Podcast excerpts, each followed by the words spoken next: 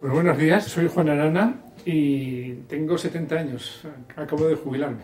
He sido durante muchos años eh, profesor, fui catedrático de la Universidad de Sevilla y bueno, ahora me he jubilado, y, pero afortunadamente tengo entretenimientos, ¿no? Entre otras cosas, bueno, un, un filósofo siempre tiene lecturas, tiene escrituras, tiene, de alguna manera le llaman para, por ejemplo, hoy para hablar ante vosotros. Y, pero además, desde hace unos años formo parte de la Academia de Ciencias Morales y Políticas de Madrid. Y en ese sentido, pues estoy en una situación muy, eh, digamos, satisfactoria para mí, porque realmente el oficio de dar profesor, de ser profesor, ir a horas y horas y horas de clase, llega un momento en que resulta cansado, ¿no? Entonces ahora me dedico más a las cosas que me gustan y prácticamente no tengo nada de las cosas que realmente te, te aburren. He publicado hace escasos meses, porque salió en agosto en la calle, un libro que se titula Teología para incrédulos. En cierto modo, el incrédulo era yo, ¿no? He sido de alguna manera incrédulo, si llamamos incrédulo al que no se cree o el que no está eh, capacitado eh, para decir que sí a todo lo que una religión, y concretamente la religión católica, eh, le plantea, ¿no? Mi conversión filosófica vino relativamente pronto. Yo se puede decir que nunca he sido un ateo. Ya desde los dieciocho años tenía muy claro, digamos, la idea de que, eh, aunque no pueda haber demostraciones, eh, digamos, como si fuese un teorema matemático, las pruebas que hay a favor son superiores a las que hay en contra de la existencia de un ser personal detrás de todo esto que son los planetas, las galaxias, las estrellas, el conjunto del universo. Pero la conversión eh, religiosa, esa se me resistió mucho más, fundamentalmente por un problema de tipo histórico. Es decir, ese Dios que ha hablado, ha hablado así en general, de una manera un poco abstracta, vaga, o ha hablado más en concreto. Es decir, ¿ha puesto su pie sobre este planeta? Sí, ¿cuándo? ¿De qué manera? ¿Todos los días? ¿Una vez nada más? Ese tipo de preguntas me resultó a mí particularmente mucho más difícil de resolver. Con lo cual, yo creía a Dios, en Dios, pero no, digamos, le ponía todavía nombres y apellidos.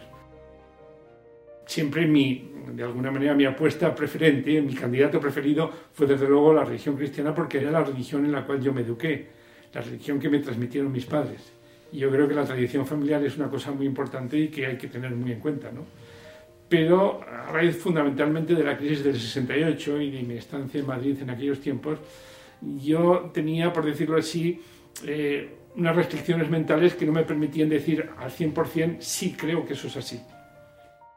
Pero desde muy joven, prácticamente desde los veinte años, llegué a una situación en que eh, pensé que debía dedicarme a resolver esas dudas, eh, no de una manera tangencial, sino como de alguna manera lo central de mi vida. Y por eso estudié filosofía y he sido profesor de filosofía, con lo cual he tenido la suerte de que me han pagado por aquello que yo quería hacer. Y lo más grande del tema es que al cabo de cincuenta años he conseguido realmente salir de dudas. Y he pasado de la incredulidad a la fe.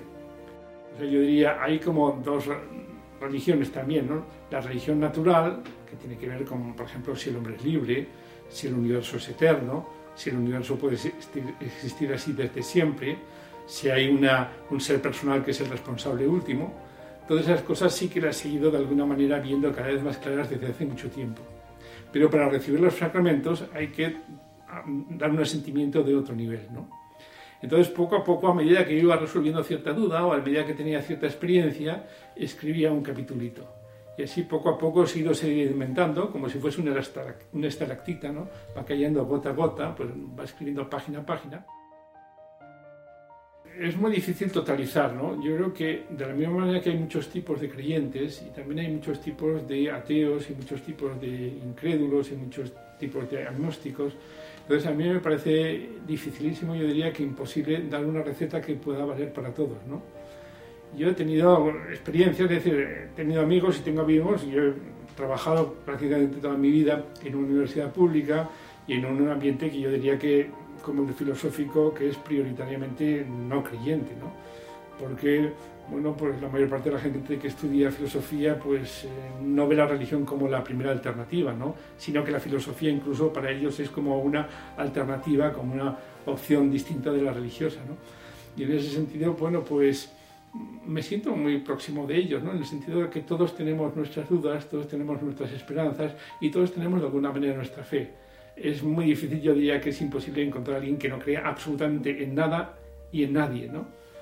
Entonces, la gente que está cerca de esa situación está en una situación verdaderamente desesperada, ¿no? Entonces, yo creo que de esas personas hay que darles una gran solidaridad y, sobre todo, apoyarles cada uno en su propia búsqueda, ¿no? Cada uno tiene que ir saliendo poco a poco de ese agujero y buscar las certezas que sean esenciales para poder llevar a cabo una existencia con sentido.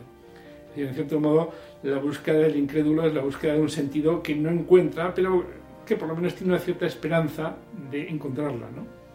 Entonces yo lo diría a cualquier incrédulo, a cualquier ateo, a cualquier persona, diría que no renuncie a las esperanzas que tiene de que al final la cosa no es tan dura, tan difícil, tan negra, tan eh, pesimista como en los momentos más eh, de mayor decaimiento pensamos, ¿no? Que apueste por, por decirlo así, por su mejor opción. Y yo creo que si apuesta por su mejor opción y se esfuerza, al final encontrará una verdad que probablemente sí que dará sentido a su vida.